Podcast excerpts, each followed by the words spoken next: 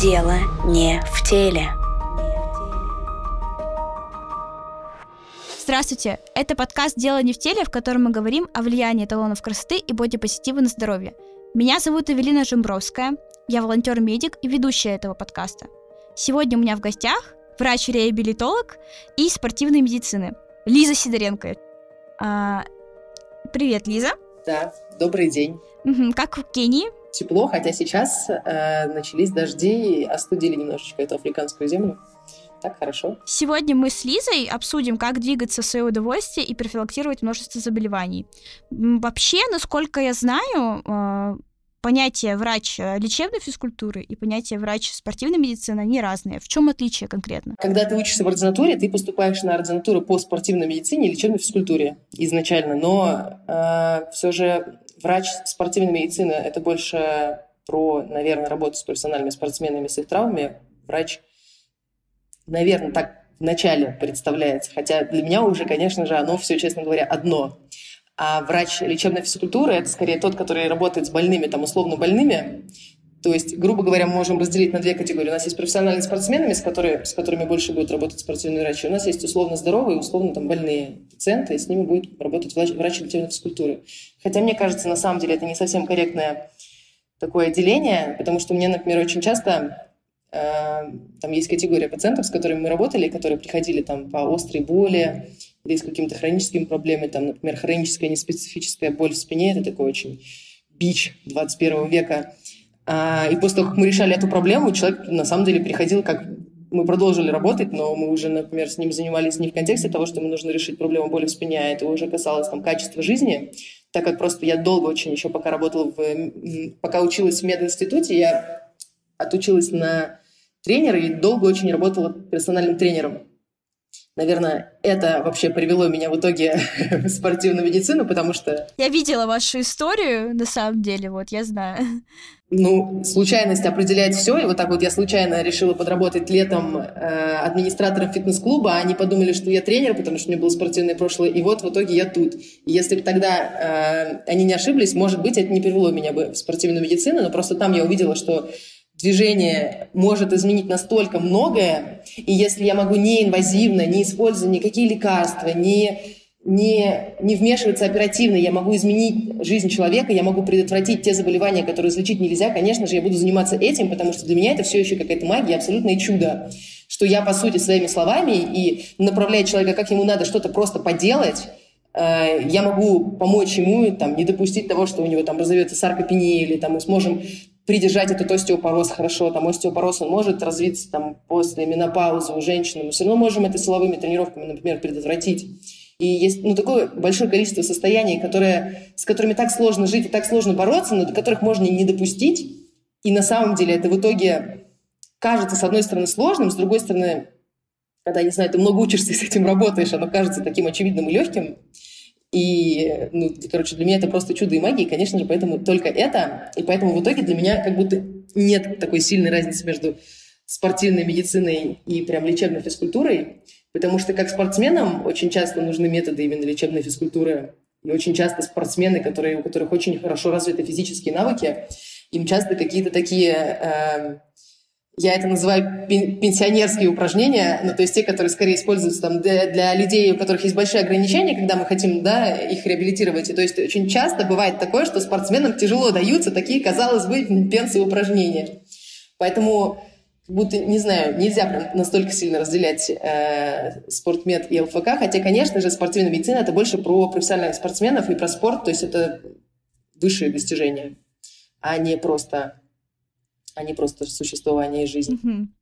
А, ну, давайте начнем с того, что вот возьмем условно здорового человека, у которого, в принципе, нету никаких э, почти противопоказаний, ну, там, разве что, например, глаза, бывают же такие отговорки у людей, вот, и э, вот он вообще, вот я вот, например, такой тоже человек, мне вот этот спорт вообще, меня пытались заставить ходить на гимнастику, вот, а я была ребенком таким очень своенравным, и я вот максимально это саботировала. А что же делать э, человеку, как его ну, отсутствие движения тоже стрессор, с этим тоже нужно заниматься? Тут первое, наверное, важно разделить две категории. Спорт не есть здоровье. Спорт высших достижений – это не про здоровье. Это поэтому изначально, то есть мы не думаем про то, что там, когда детей условно отдают на спорт, мы должны разделять. Это родители там хотят реализовать свои амбиции и вырастить из него профессионального спортсмена, а потом этот профессиональный спортсмен может страдать там от своих профессиональных травм. И это будет нормальным. А есть там условно физкультура, э, это про здоровье. И то есть первое, наверное, сразу, я просто, мне почему-то все время на это сильно на это реагирую. Триггер. Да, спорт не здоровье, никогда не про здоровье. Ну, то есть, потому что это спорт высшее достижение. Это мы хотим, а, требуем от организма его максимума. То есть мы работаем в той зоне, где ну, мы условно себя истощаем все равно, потому что мы пытаемся высказать все, все, все вообще ресурсы организма, все это положить, да, ради того, чтобы добиться результата высокого. А если говорить про физкультуру и как раз вот про детей, здесь, к сожалению, есть только один путь, это слушать своего ребенка и пытаться найти ту двигательную активность, которая станет им интересна. Угу. Потому что это единственный критерий, по которому мы знаем, что этот человек потом будет продолжать это делать на добровольных началах. Потому что глобально мы же хотим какую-то культуру в человеке взрастить, что движение — это то, от чего он получает удовольствие. Если ты всю жизнь свою будешь как бы организовывать потому что надо, но это какая-то грустная жизнь получается, то есть там не будет такого много э, удовольствия от жизни. Что это за жизнь тогда такая? Хотя при этом, когда вот тот же Селье э, изучал стресс, один из факторов стресса, который он использовал, он обездвиживал мышку, то есть одной он, я не помню, то ли димедрол колол, я забыла, что именно, ну, то есть он там колол ее ядом, а другую мышку обездвижил. То, что это тот же стресс, на, ну, то есть изменение коры надпочечников было точно таким же, как если бы их э, ядом травили. Ну, то есть при этом, с другой стороны, с одной стороны, ну, как бы насиловать своего ребенка, заставлять ходить на секцию, вот ты сказала, что это был стресс, я саботировала, и вышло из этого что? Что тебе как физическая э, какая-то нагрузка, она неинтересная. Ну, то есть сейчас ты там не видишь, что это что-то прикольное, у тебя нет там какой-то вот этой рефлекторной ага. связи, что вот э, движение, какая-то спортивная секция, это классно, я, мне там прикольно.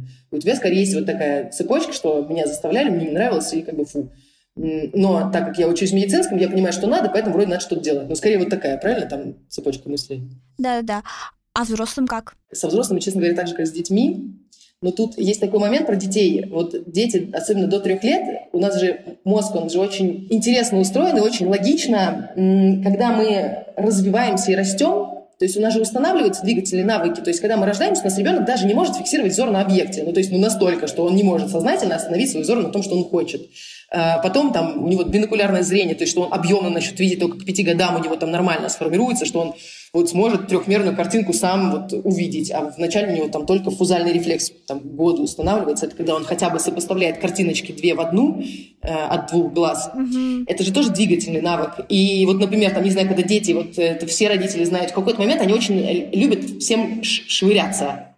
Это же тоже пример установления двигательного навыка. Он учится вот, оценивать расстояние, вот он как раз-таки учится пользоваться своим бинокулярным зрением, а родители просто видят, что бесит, что он швыряется, а он швыряется, значит, 50 раз, его еще и радует это. Или вот он, не знаю, там, запрыгнул на какой-то стул, ему стало весело, и вот он, значит, э, час на этот стул запрыгивает и смеется. Потому что новые движения для человека, э, они являются радостью, потому что у нас мозг не глупый, он нас поощряет конфеткой, у нас выделяется дофамин в ответ на новые движения. То есть, когда мы совершаем какие-то новые движения, у нас, ну, нас подпитывают, нас немножко немножко там подкалывают, значит, приятными наркотиками, что нам становится хорошо. И поэтому дети как раз-таки, когда мы смотрим на детей, они часто очень подвижны, и вот они там, э, значит, веселятся, бегают по кругу, и вот им очень классно и весело. Но дальше вот как раз-таки про взрослых наступает тот момент, когда, в принципе, движения это становятся знакомыми, то есть я научился ходить, я научился, не знаю, прыгать, там, поднимать руки. Ну, то есть более-менее у меня какая-то карта движения, она сложилась. И вот это тот момент, когда двигаться начинает становиться скучно. Почему? Потому что мне больше никто дофамином там не подкармливает, там уже ничего такого нового не происходит, и поэтому у меня вот эта внутренняя система подкрепления, она уже так вот не работает, то есть я уже так не, не выезжаю. И это как раз именно то, что очень часто можно услышать от взрослых людей, что мне скучно что вот я там иду на спорт, а мне на этом спорте скучно. И это совершенно нормальная обратная связь, что человеку там не нравится. Но вот и дальше мы тут приходим к этой проблеме, что есть некоторое предубеждение, хотя сейчас, мне кажется, стало гораздо лучше с этим, что вот, значит, заниматься, если ты взрослый, тебе надо обязательно ходить в тренажерный зал. Хотя очень большому количеству людей это скучно. Хотя при этом, наверное, сразу важно отметить, я там супер это уважаю, я занималась пауэрлифтингом, и, и все это, конечно, люблю. Но это нормально, что какому-то ну, большому количеству людей это будет скучно, но вот он ходит, себя заставляет, потому что вроде надо, и вот все занимаются, и вроде вот надо ходить на спорт, хотя вот он ходит на этот спорт, тухнет там, и, и надолго его не хватает. Хотя, если допросить этого человека с пристрастием, окажется, что ему там когда-то нравились танцы, и вот ему вообще хотелось всегда попробовать, например, бачату, ну, как-то вот, ну, как неловко, или как-то он не знает, и вот он весь такой некоординированный, ну, куда же он пойдет, ну, у него же там не получится. И здесь мы как раз приходим к такой важной вот штуке. Почему, первое, я крайне вот э, пропагандирую, что надо детей водить везде, пусть пробуют все. Это в любом случае будет создавать им новые нейронные сетки, это в любом случае будет их учить э, владеть собой, то есть своим телом, и вот со взрослыми то же самое. Очень часто взрослые не занимаются тем, чем хочется, потому что у них есть предубеждение, что у них не получится. Потому что в детстве их куда-то отвели, получилось не очень, им сказали, блин, все там не получается, или они поняли, что не получается, и на этом все закончилось. И вот в этом плане тут со взрослым надо, честно говоря, так же нежно и любовно, как с ребенком, водить его куда-то и посмотреть, на что из этого все же у него какой-то там душевный отклик возникнет. Потому что дальше все равно прикладывать какие-то усилия нужно. Нет такого, что в жизни все так легко дается. Если всю жизнь так легко дается, все были бы академиками, супер тренированными, значит, гимнастами. И вот у нас весь мир, значит, летал бы уже там на Марс 20 лет назад и все такое. Но почему-то так не происходит. Э, потому что дальше как раз-таки усилия это все равно надо прикладывать. Это нормально, что в какой-то момент лень, что-то не хочется. И то, причем, э, не знаю, там 90% респондентов скажут, что когда мне было лень, если эту лень пере, пере значит, силил и пришел, дальше это было прикольно, и вот поэтому как раз есть важный момент, если найти ту двигательную активность, которая нравится, то и переселить себя будет легче, потому что есть какой-то в этом хотя бы смысл. Не просто, что я иду дрыгаться, потому что дрыгаться полезно, а что я от этого получаю какое-то удовольствие, а на самом деле про удовольствие, это же тоже про мою нервную систему. Это же тоже опять про стресс-менеджмент. Если мне там хорошо, это мое хобби. Это является стресс-менеджментом. А если я еще и двигаюсь, это тоже сам факт движения стресс-менеджмент. Но кроме этого, я могу еще профилактировать то, что у меня там начнется когда-то, потом, ладно, саркопения, остеопороз и вот это вот все.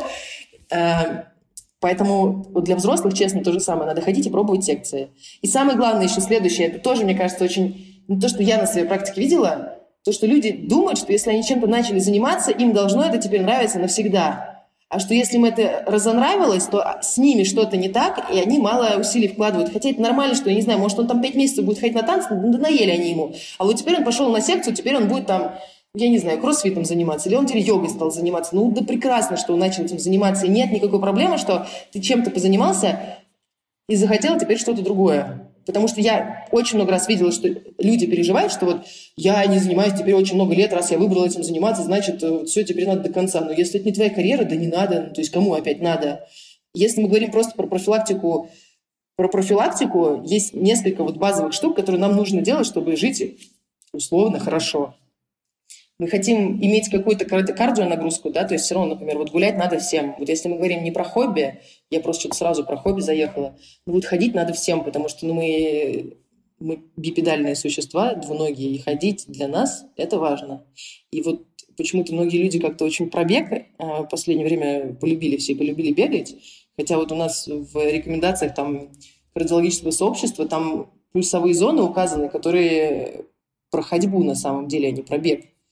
И, по сути, просто люди, на самом деле, должны ходить. Это уже достаточно, чтобы профилактировать э, кардиологические проблемы. А если мы говорим дальше все же и про нервную систему, так как при двигательной активности у нас очень сильно активируется нервная система, очень большое количество центров в мозге, потому что нам же нужно поддерживать позу в пространстве, чтобы не падать. Нам нужно, если мы делаем какие-то координационные штуки, чтобы наша лобная кора создала программу движения, чтобы мы это сделали. А если мы берем какие-то игровые виды спорта, которые самые классные, потому что это и социальное взаимодействие, и скорость принятия решений, и скорость реакции, еще там какой-нибудь мячик ловить, у меня и глаза участвуют, ну, то есть все участвует но ты так, сидя на попе, просто решая умственные задачи, мозг не загрузишь. Это не к тому, что умственными задачами не надо заниматься. Безусловно, надо обязательно до конца жизни. Но если мы хотим, чтобы наш мозг все же э, работал хорошо, и мы не хотели себе там э, Паркинсон к концу жизни, мы все же хотим еще создавать разнообразные движения, потому что это может профилактировать э, вот эти состояния. И поэтому дальше, кроме того, что мы ходим, мы еще находим какое-нибудь хобби прикольное, и, и так живем хорошо. И еще там друзей себе найдем, может быть. А это тоже такой хороший стресс-менеджмент. Хорошо, Лиза, я думаю, вы всех замотивировали.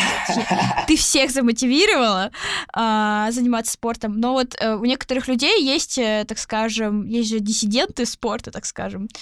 И они говорят, что, например, шпагат не физиологичен. Или какие-то другие спорты не физиологичны. Вот что вот можете сказать насчет этого? Ну, первое, опять это какие-то экстремумы. И перед тем, как чтобы сесть на этот несчастный шпагат, сколько всего должно произойти. Ну, то есть это экстремумы, да, безусловно. Шпагат Э, но опять смотри какой. То есть, например, там на поперечный шпагат не каждый человек сядет, потому что есть особенность вертлужной впадины, что у него просто не развернется так бедренная кость, что он не сможет на поперечный шпагат в принципе сесть, но просто потому что ну, вот так вот природа мать сделала, что вот у него вот, вот, так, вот так вот глубокая такая вертлужная впадина, и вот, так, вот, вот такая она форма, что вот он там не разведет так ноги. Ну, по поводу того, что шпагат не физиологично. Вот честно, если человеку вот это нравится, и это поднимает его попу с дивана, что он идет заниматься, да не так страшно, что этот шпагат не физиологичен. Простите, а сидеть 10 часов перед компьютером это физиологично? А... Или курить. А вот бухать, курить и вот, вот все остальное, это физиологично? Ну, вообще нет. А, причем, что если мы вернемся к основам, ну, как бы люди на завтрак выпивают кофе, выкуривают сигарету, после того, как они легли спать в 3 часа ночи, дальше они садятся в машину, чтобы приехать в офис, чтобы сесть на стул в офисе, провести 8-10 часов, чтобы сесть на попу на машине сесть обратно, приехать а причем в офисе еще выпить там пять чашек сладкого кофе и какую-то ерунду съесть на обед. И дальше они приезжают на попе на машине домой, уставшие, чтобы отдохнуть, садятся на диван, включают телевизор и снова смотрят в экран. А это разве является физиологичным? Ну, то есть, если так посмотреть, по сути, все наше существование, оно достаточно не физиологично. И поэтому, ну вот опять вот хвататься за эти экстремумы, давайте так, я бы честно сказала, вот это вот посадим на шпагат за 30 дней, вот к этому я достаточно негативно отношусь, потому что вот к этому есть, конечно, некоторые вопросы. Ну то есть человек, который никогда не занимался ничем, э, да, вот сажать его за 30 дней и реально пытаться его там порвать, значит, все, э, это будет не физиологично. А если просто человек хочет лезть на шпагат, и ради этого он тренируется, то почему нет?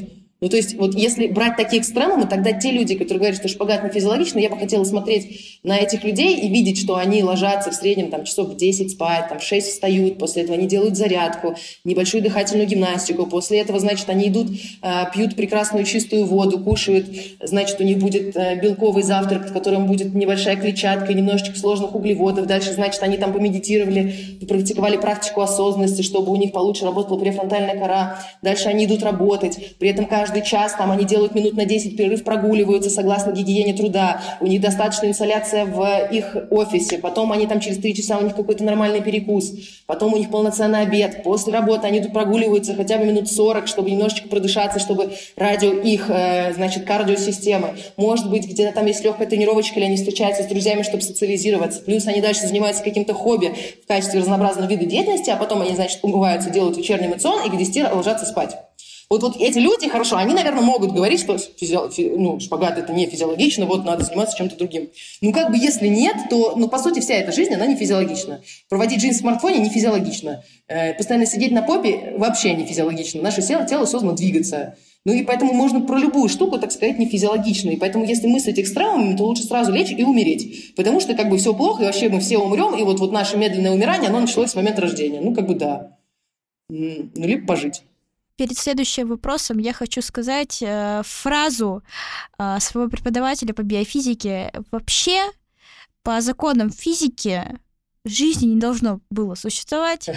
И э, биофизика как раз-таки изучает, как жизнь э, обманула физику.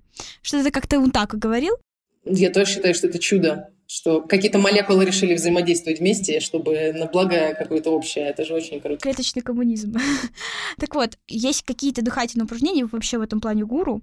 Я от вас как раз-таки впервые узнала. я не гуру, я просто доктор. Э, да, но суть в том, то, что у вас есть даже своя программа «Дошло», и э, я даже узнавала о том, что люди, у которых есть какие-то противопоказания там по физической активности, им э, достаточно выполнять вот эти дыхательные упражнения. Правда, они разные у вас там бывают. Там придется собака угу, мордой вниз. В зависимости от цели и задач. Да, собака мордой вверх. И насколько вот такие дыхательные упражнения, они могут заменить э, обычную физическую активность? Или все равно придется бегать, прыгать и прочее? Опять, мы все время думаем про цели и задачи.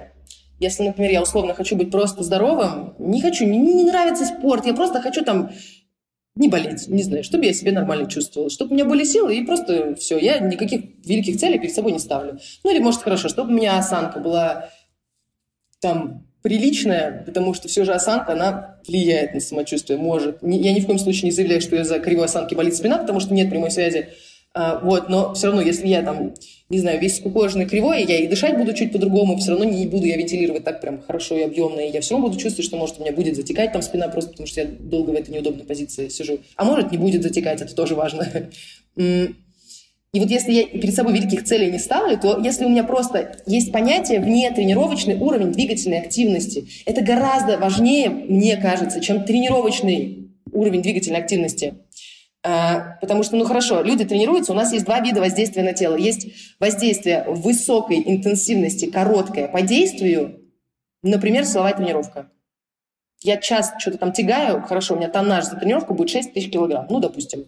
То есть я за час, у меня было высокоинтенсивное воздействие на мое тело, и вот я три раза в неделю так делаю, и вот мои ягодицы округляются, вот моя спина становится там сильнее, я могу отжаться, и мое тело как-то меняется. Хотя объективно три часа в неделю это вообще ну, не так много. Но воздействие было интенсивным. А есть второй вариант. Это воздействие низкоинтенсивное, но длительное по действию. То есть это как я живу, как я двигаюсь. То есть я, например, все время сижу на попе, на машине передвигаюсь, или я там лишний раз выбираю пешком пройтись как я сплю, там, я раньше ложусь спать, я храплю э, ночью или нет. И вот если, например, у меня нормальный уровень двигательной активности в обычной жизни, то есть я, не знаю, ну вот хотя бы гуляю с собакой хорошо. Вот в этом плане собачникам легче, они хотя бы два раза в день выходят обычно погулять, но ну, хотя бы часик они гуляют. Уже. Итого, у них получится, что за неделю 7 часов они, по сути, делают вот, как эти люди вот, любят называть же кардио.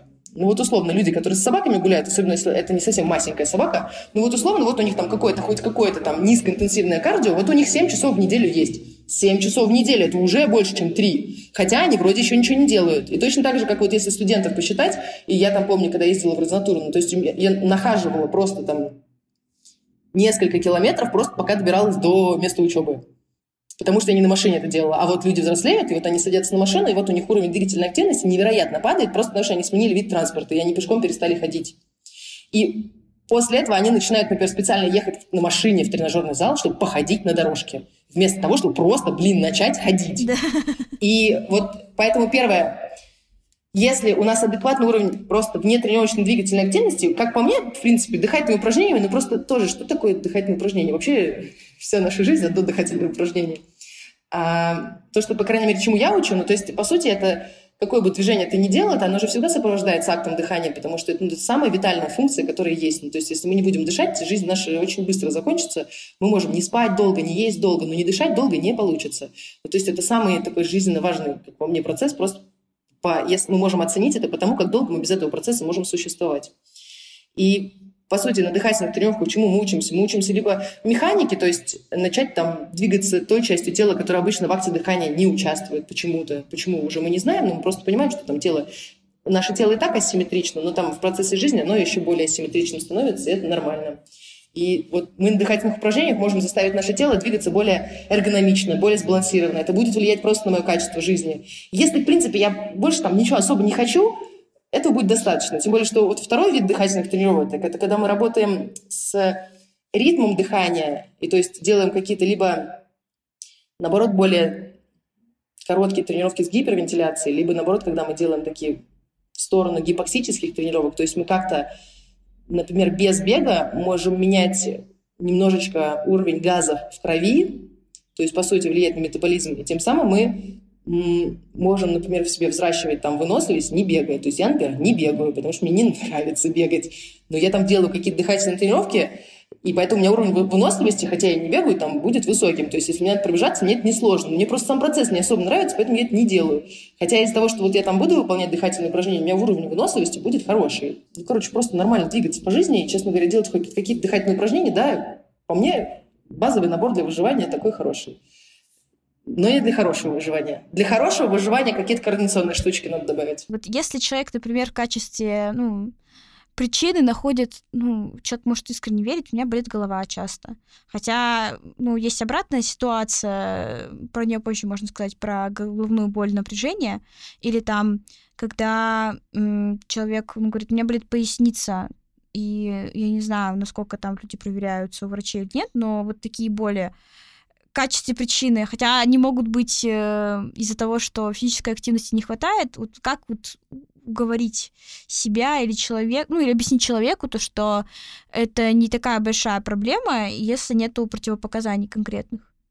А, ну, по большей части все проблемы в теле, честно говоря, если мы говорим особенно про боль, они будут решаться именно адекватным планом реабилитации, то есть какое-то составлением адекватного плана там, гимнастики. Если мы говорим про острую боль, да, безусловно, там, может, надо вначале добавить НПВС, ну, то есть какие-то противовоспалительные препараты по протоколу, если это хроническая боль, тоже там, может быть, надо посмотреть, рассмотреть прием там Кроме НПВС еще иногда, ладно, добавляют антидепрессанты при длительной боли, иногда еще антидепрессанты добавляют, и это э, может давать хороший эффект. Но по сути, если у меня что-то болит, это сигнал того, что мне нужно заниматься реабилитацией. дальше тут на самом деле часто это чуть-чуть проведение, надо попасть к хорошему доктору, который этот план реабилитации составит. Потому что очень часто это самое вот распространенное заблуждение людей, что боль, э, интенсивность боли, она равна э, интенсивности повреждения. Хотя это устаревшая абсолютно модель, современная модель боли, она называется биопсихосоциальная модель. То есть у меня на ощущение боли не только биологические факторы, социальные, психологические влияют. И это как бы это микс между воротной теорией боли и нейроматриксом боли. То есть ну, это, эти теории нам говорят, что вот у меня там есть некие ворота там, спинного мозга, если совсем условные, которые пропускают или не пропускают какие-то сигналы. А еще вот у меня есть некие изменения в нервной системе, которые могут вызывать ощущение боли, когда вроде как уже причина боли прошла. И вот чтобы, например, человеку объяснить, что его поясница не является таким, опять, если нет какой-то неврологической симптоматики, онемения и так далее, конечно, все равно, если такие красные флаги, то надо сходить к врачу и не заниматься самолечением. Но в основном проблема боли, надо человеку всегда донести, что боль не равно повреждение. Вот самый лучший пример – это как раз головные боли. Когда у человека начинает болеть голова, ему перед этим никто по голове не ударил. У него кровь из головы сейчас не течет.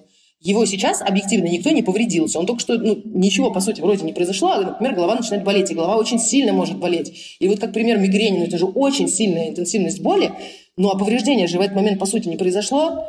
И то есть это вот пример того, это реакция нервной системы на какое-то там угрожающее состояние. То есть когда моя нервная система, если доказательства угрозы превышают объективные доказательства безопасности, вот моя нервная система может включать ощущение боли. И, ну вот, либо другой пример, мне тоже очень нравится, это фантомные боли, когда у человека, например, после военных действий, если он лишился конечности, у него может болеть место конечности. Конечности уже нет, объективно болеть нечему, а у него же болит. Ну, то есть это вот, вот два примера, когда, по сути, у меня либо нет повреждений, либо вообще нет части тела, но это место болит. А с другой стороны, при этом, ну, то есть это очень важно как раз доносить человеку, что боль не является а, абсолютным противопоказанием к движению. Наоборот, скорее всего, всегда это является прямым показанием к тому, что надо как-то начинать двигаться. Надо, наоборот, обучать свое тело двигаться, и что движение – это безопасно. И вот это самое грустное, когда у человека есть представление, и его не переобучают. И как раз вот в этом плане образовательной деятельности, вот то, что вы делаете, это очень круто.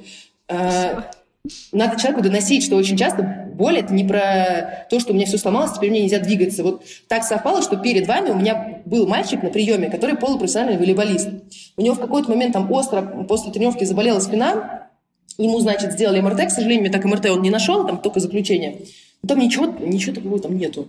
А, ему, значит, доктора сказали, что все, у тебя сместились позвонки, куда сместились, как они сместились, с учетом того, что насколько мощные связки окружают э, позвоночник, и, ну, не знаю, куда там, что должно было так уехать, что в итоге ему сказали, что тебе нельзя заниматься физической нагрузкой, пока у тебя не пройдет боль, тебе можно только ходить и, может быть, плавать. Ненавижу эти рекомендации, это когда дают рекомендации что-нибудь, лишь бы просто что-нибудь дать, потому что кажется, что вроде как в бассейне безопасно, он не повредится. Но при этом ему сказали, что, значит, у него сместя, сместились позвонки, мануальный терапевт ему что-то там вправлял без э, улучшения э, и в итоге ему сказали, все, типа, тебе нельзя заниматься, пока они не встанут на место, потому что ты будешь заниматься, это разъедется все еще хуже. И вот мальчик полтора года, значит, ходил с этой болью, ему лучше не становилось, но ему сказали, что ему теперь больше ничего нельзя делать. И вот это пример вот ужасный про стигматизацию, что человек его, его стигматизирует, говорит, все, типа, вот у тебя, значит, заболело, ты теперь немощный, тебе нельзя. Ну и кроме того, что ему сказали, что, естественно, в спорт теперь там нельзя вернуться. Вот у нас сегодня была вторая встреча, у него до этого была боль на 5 баллов, причем боль такая когда это боль не от повреждения, когда боль летучая, у нее там, от 1 балла до 5, она может быть с утра, может быть вечером, нет никакой системы в этом. И вот сейчас у него боль уже прошла, сейчас у него просто ощущение какой-то тяжести в спине осталось. Вот 17 дней прошло, у него было маленькое домашнее задание на гимнастику, вот, у него боли нет, осталось просто ощущение какой-то тяжести. А до этого полтора года человек ходил, и ему сказали, что ему двигаться нельзя. Хотя вот сегодня мы созванивались, он мне сказал, что вот он тут на днях пробежал 3 километра, И у него единственное, что очень сильно устали ноги, потому что он ожидал, что ему будет легко, потому что он в прошлом спортсмен. И вот единственное, что он отметил, не то, что у него, значит, развалилась спина, все разъехалось и стало ужасно, что у него очень сильно потом три дня болели ноги после этого бега. Это вот, вот пример того, что боль, наоборот, это, это просто вот сигнал тела о том, что ты как-то двигаешься неэргономично. Ну что-то телу не нравится, обучи свое тело, научи его двигаться хорошо, научи его двигаться интересно, обучи свою нервную систему, что ты нормальный, что, ты не инвалид. Поэтому, наоборот, боль, вот как по мне, я тут просто вообще сервер, мне кажется, от ЛФК. Если у вас что-то болит, это значит, вам срочно надо идти значит, к специалисту по лечебной физкультуре или к какому-то хорошему доктору, который вам сначала обучит, объяснит, как все работает, а потом скажет, типа, вот двигайся вот так и вот так, все с будет хорошо. А теперь иди, молодец, у тебя все получится. И ты делаешь это пару раз, а может быть, прям с первого приема понимаешь, что ты себя уже чувствуешь хорошо. А если человек с первого приема испытывает облегчение, у него очень понятная мотивация, почему это продолжать делать. Угу. А, но при этом люди любят крайности. Вот мы начали с одной крайности, люди вообще никак спорт не воспринимают, едут на машине угу. а, и боятся лишний раз что-то сделать. А есть люди, которые видят какую-то проблему и начинают уйти, ну, идти там непонятно какие-то степи. Вот у нас а, сегодня должен выйти выпуск а, с врачом, эндокринологом, и она рассказывала то, что у нее пациент вообще не ел три месяца с лишним весом или там с ожирением, скорее всего. И... А какая цель была? Похудеть? Похудеть, да. И суть в том, что как бы какие крайности люди подают, и когда нужно понять, что это все-таки уже проблемы с головой или там с чем-то другим, и нужно пойти куда-то, ну, нужно как-то сбавить обороты. Ну тут, смотрите, тут есть тоже важный момент, кому надо. То есть мы же не можем прийти и сказать, так, ты что-то слишком активно тренируешься, по-моему, у тебя с головушкой проблемы, иди-ка ты проверься. А, но вообще, да, действительно, есть такой способ. Это, это тоже, на самом деле, же способ э, снижения стресса, когда вот люди, вот э, это то, что я заметила, обычно это люди, которые начинают бежать марафоны э, в какой-то момент жизни, когда они не любили спорт, а тут они все, значит, стали марафонцами. Э, либо еще, ну вот очень сильно ударяется в бодибилдинг, но это я так вот по своим каким-то наблюдениям. Хочется же адреналина, по сути, тебе же хочется каких-то вот эмоций испытать, и вот, вот какой-то вот этот э, гуморальный как будто всплеск получить, чтобы от ощущения от реальной жизни как будто бы уйти. Но тут мне не хочется как будто говорить, что это неправильно и как-то осуждать людей, потому что хорошо, а остальные пойдут вечером э, выпивать, значит, э, в бар. По сути, не будут делать то же самое. Как бы для нас будет звоночек, и то, что человек каждый день вечерочком любит пиво выпить, э, ну, он, причем он скажет, ну, я всего лишь стаканчик выпиваю, что тут такого? Ну, как бы что тут такого, но при этом это происходит... С днем алкоголизма. Да, на регулярной основе. Ну, либо, ладно, друг, другая категория людей, которые каждую пятницу, значит, пятница по воскресенье, они сначала адски пьют, а потом выживают, чтобы снова напиться. А, но при этом это как бы социально является как будто вариантом нормы, ну то есть это социально приемлемое поведение. Ну как бы он стоит на работе, ему же хочется расслабиться. И тут вот как раз мы приходим к проблеме, что, например, люди не умеют расслабляться. Ну то есть если ты спросишь человека, как ты расслабляешься, ну человек не может ответить. Ну вот как мы вот с Юлией Сидоровой тоже проводили там мастер-классы как-то, и тоже вот мы просим людей написать, напишите 15 вещей, которые, от которых вы получаете удовольствие которые вас там наполняют, расслабляют. У, людей сложности написать 15 вещей, что, от чего они вот радуются. Это же, это же ненормально. Ну, то есть, и поэтому, честно, когда люди начинают вдаряться адски в бег, ну, у меня, если честно, это вызывает вопросы, ну, любая экстремума, она о чем-то, наверное, нам говорит. Опять исключение профессиональные спортсмены, потому что это их просто жизнь вся, и это их карьера. Ну, то есть у нас же не вызывает вопрос, почему люди хотят, не знаю, там, э, совершить какой-то карьерный прорыв. Но когда люди вот начинают адски марафонить, э, бодибилдиться, ладно, еще кроссфитеры, я тоже в какой-то момент увлекалась кроссфитом, но у меня было не все хорошо в жизни. Я так грант выиграла. А, поэтому тоже мне на самом деле не хочется говорить, что типа это какие-то неправильные люди, потому что, ну, а кто-то бухает, а вот кто-то начинает адски бегать. Но это должно вызвать вопрос, если человек до этого без, скажем так, спорта э, в анамнезе резко вот начинает это вот с мне в последнее время заметил, что это вот мужчины после 40, вот они резко начинают становиться марафонцами, вот вообще прям на полный категорический ЗОЖ. С одной стороны, вроде классно, с другой стороны, когда это вот настолько как будто в крайность, наверное, это опять свидетельство все же об уходе от какого-то психологического дискомфорта. Но тут дальше ну, у нас два вопроса. Что мы должны им сразу говорить, что ты, ты, ты слишком много бегаешь, а ну-ка сходи к психотерапевту, тебе надо пообщаться. А почему мы тогда то же самое не говорим людям, которые запивают какие-то свои проблемы и вот это используют как способ прославиться? Я своей так подруге говорила на самом деле одной, но как бы это помогло? Да, это помогло, это, это очень сильно помогло. Ну вот и тут дальше-то вопрос в том, что это как же, как сказать и кто это может говорить. Поэтому, ну тут тоже мы уходим в такую сферу, очень, мне кажется, не знаю, дискутабельная, что да, действительно, мне тоже кажется, что когда человек вот настолько начинает активно чем-то заниматься, это свидетельствует о каких-то его внутренних проблемах, либо о каком-то внутреннем психологическом дискомфорте. Ну, дальше это его дело, как с этим справляться. Либо это уже близкие люди могут ему сказать, что, возможно, надо обратить внимание. Угу.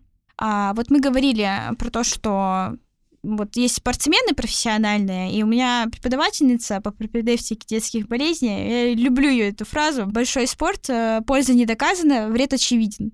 Факт. И э, когда человек в один момент там изнашивает свое тело, я когда-то была в летней кировской школе, и у нас был врач-невролог, который рассказывал, что к нему пришла на прием девочка 19 лет, и ну, гимнастка, и у нее все тело изношено. И у нее было там 10 грыж. Да, все тело изношено к 19 годам полностью.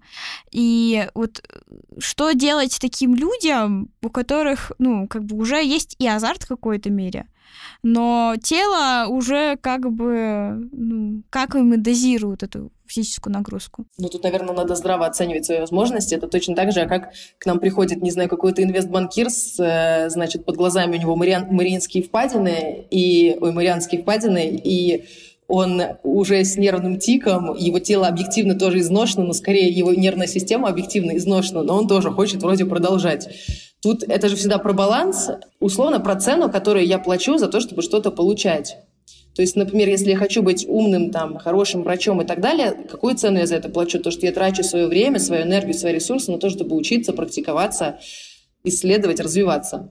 Точно так же, если я хочу достичь спортивных высот, какую цену я за это плачу? Вы видели вообще э, разницу между, например, спортивной гимнастикой 50 лет назад и сейчас? Ну, то есть то, что делали 50 лет назад, сейчас это какое-то разминочное упражнение. Раньше это э, было там движение, которое человека делало чемпионом мира. Ну, то есть, например, на 50, за эти 50 лет настолько далеко шагнула м, подготовка спортсменов, и настолько много нужно сделать спортсмену, чтобы там добиться, не знаю, какого-то призового места. Если он это хочет делать, он просто понимает, ну это же осознанный шаг, что ты платишь за это своим здоровьем. И дальше это просто надо адекватно оценивать, что если твое тело износилось, то, скорее всего, ты не сможешь поддерживать тот же уровень интенсивности, это просто нормально. И, ну, просто честно, если мы говорим про спорт высших достижений, это же не только про твой уровень подготовки, это просто про то, что тебе изначально дано, вот в какую там вот эту генетическую лотерею, насколько ты в нее выиграл. Потому что сейчас настолько, ну то есть люди же борются там в доли секунды уже уходит борьба, и это настолько уже, ну то есть такие как космические показатели, что тут не только в тренировочном плане дело, а еще просто в том, насколько ты изначально одарен, насколько у тебя там архитектоника мышечного волокна, сколько там больше быстрых или медленных мышечных волокон, это уже будет иметь значение. И поэтому дальше ты просто понимаешь, что либо ты кладешь на это жизнь, и в какой-то момент нормально, что ты износишься, и значит, надо тренером становиться, или в какую-то другую сферу идти. Дальше заниматься уже просто, опять-таки, физкультурой скорее. Ну, то есть здесь это, мне кажется, просто естественный ресурс, который у кого-то будет больше, у кого-то меньше, у кого-то он, ну, позже закончится, у кого-то раньше, и все, и все. Но опять, смотреть, что за спорт. То есть если мы говорим про игровые виды спорта, там, конечно, получше. Ну, то есть там волейбол, футбол, ну, мы видим, что там карьера дольше у спортсменов. А гимнастика и вот такие виды спорта, это, ну, это, это нормально, что ты недолго там будешь. Я прям перед выпуском читала про Миклаша Фехера. Это футболист, который прям на футбольном поле умер. И у него, у него были противопоказания. Так что, ну, там тоже заигрывается. А, ну, смотрите, по поводу противопоказаний, у меня тоже есть мой друг спортсмен, он сломался палец, и я отправила его к своему другу кистевому хирургу, чтобы ему там с этим пальцем что-то сделали. И мой друг кистевой хирург сказал, что так, тебе сейчас нельзя тренироваться, потому что потому. А теперь смотрите, человек сломал палец, а с другой стороны он к этому шел, у него были там чемпионат то ли мира, то ли России. Я сейчас, честно, уже не припомню. Итак, этот человек к этому как бы всю жизнь идет, и тут ему говорят, так, ты сейчас прекращаешь, потому что у тебя есть некоторые противопоказания, и кладешь как бы в сундучок все, что ты вот положил на то, чтобы здесь оказаться. Ну, естественно, большинство спортсменов, потому что они на всю жизнь на это кладут, они будут э, не обращать внимания на эти противопоказания и все равно делать то, что они делают, потому что они на всю жизнь положили. Точно так же, как люди, которые, не знаю, там, ну вот, мне кажется, всякие там бро брокерства и вот инвестбанкиры и так далее, они же точно так же им говорят, что вам надо меньше работать, потому что вы так стрессуете, что у вас скоро будет инфаркт. Но они такие, да, да, и пойдут заниматься тем же самым, потому что для них это важно. Потому что это их жизнь, потому что они на этом зарабатывают, и потому что они просто все положили, чтобы здесь оказаться. Поэтому это не только с профессиональными спортсменами. Ты всегда просто оцениваешь цену, которую ты, ну, тебе надо заплатить, ты готов ее платить или нет, и что ты до этого заплатил, чтобы здесь оказаться. Мне кажется, это всегда такой выбор. А у людей с э, ожирением, когда уже оно сильно большое, как там выбирают нагрузку? Там же ну, суставы и так ходить ну, не могут. А как и будут разбираться с этим? Все равно надо анамнез оценить. Ну, то есть э, возраст имеет значение, сопутствующие заболевания, то есть если это морбидное ожирение. Ну, двигательная активность, она все равно должна быть. То есть, может быть, мы ему скажем, что пока что мы хотим снизить воздействие гравитации, поэтому мы отправим его в бассейн, и, и это вот не абстрактное просто идите в бассейн, а если действительно мы понимаем, что сейчас просто это сложно, что у него страдают колени, э, там тазобедренные суставы, там голеностоп, но в первую очередь будут колени, то, может быть, есть вообще... Ну, это, конечно, не будет в обычном там каком-то спортклубе, а может, мы вообще поставим его на э, велосипед, который в бассейне есть. Ну, ладно, это просто у меня в госпитале так было, такого, конечно, не будет. Так, ну, хорошо, мы просто ему скажем, иди в бассейн хотя бы. Ну, вот на акваэробику пусть походит, вот прекрасно просто с низкой интенсивностью, ну, замечательно. Вот мы уже снизили воздействие гравитации, что мы не будем переживать, что так он там прямо уходится. А, и вот он начинает с того, что он, с одной стороны, ну, как бы решает вопрос питания, чтобы снижать процент подкожной жировой клетчатки, но при этом вот он уже обязательно начинает тренировать сердечно-сосудистую систему, потому что он вместе с этим ожирением всегда получает риск того, что у него инфаркт, скорее всего, произойдет. А вот тем, что он начнет заниматься умеренными кардионагрузками, он снизит и вероятность того, что у него инфаркт произойдет, и просто он себя лучше начнет чувствовать, у него сил будет больше, чтобы вообще просто что-то делать. Ну и опять важный момент, что может даже ему в какой-то момент понравится. Вначале, скорее всего, нет, конечно. Спасибо, Лиза. Спасибо большое. В сегодняшнем выпуске мы узнали, что боль не является противопоказанием для двигательной активности, а часто, наоборот, это является причиной поддерживать свою физическую активность. А, просто необходима консультация специалиста. Но при этом, а, когда человек резко ударяется в спорт, и пытается заместить, решить какие-то свои внутренние проблемы за счет спорта, это его личное дело, с которым ему нужно э, самостоятельно разбираться, но при этом нужно быть э, аккуратней и проверять, нет ли у него какого-то там сопутствующего заболевания. Например, бодибилдеры имеют э, часто бигорексию. Чтобы начать заниматься физической активностью и получать от нее удовольствие, на самом деле ничего сложного не надо. Хотя бы нужно э, регулярно ходить почаще пешком, спускаться по лестнице или подниматься на ней. Даже спускаться будет действенно для модификации образа жизни. И это будет гораздо полезнее, чем если вы будете ходить в тренажерку три раза в неделю по часу. При этом если вы хотите найти какой-то конкретный спорт, то попробуйте любые вообще виды спорта, которые вам интересны которые вам нравятся, для того, чтобы поддерживать физическую активность. Но если у вас есть какие-то противопоказания, а особенно если вы спортсмен а, в прошлом с травмой или человек с ожирением, вам нужна консультация специалиста, который будет подбирать вам физическую нагрузку. Спасибо большое за внимание. Ждем вас в следующих выпусках. Дело не в теле.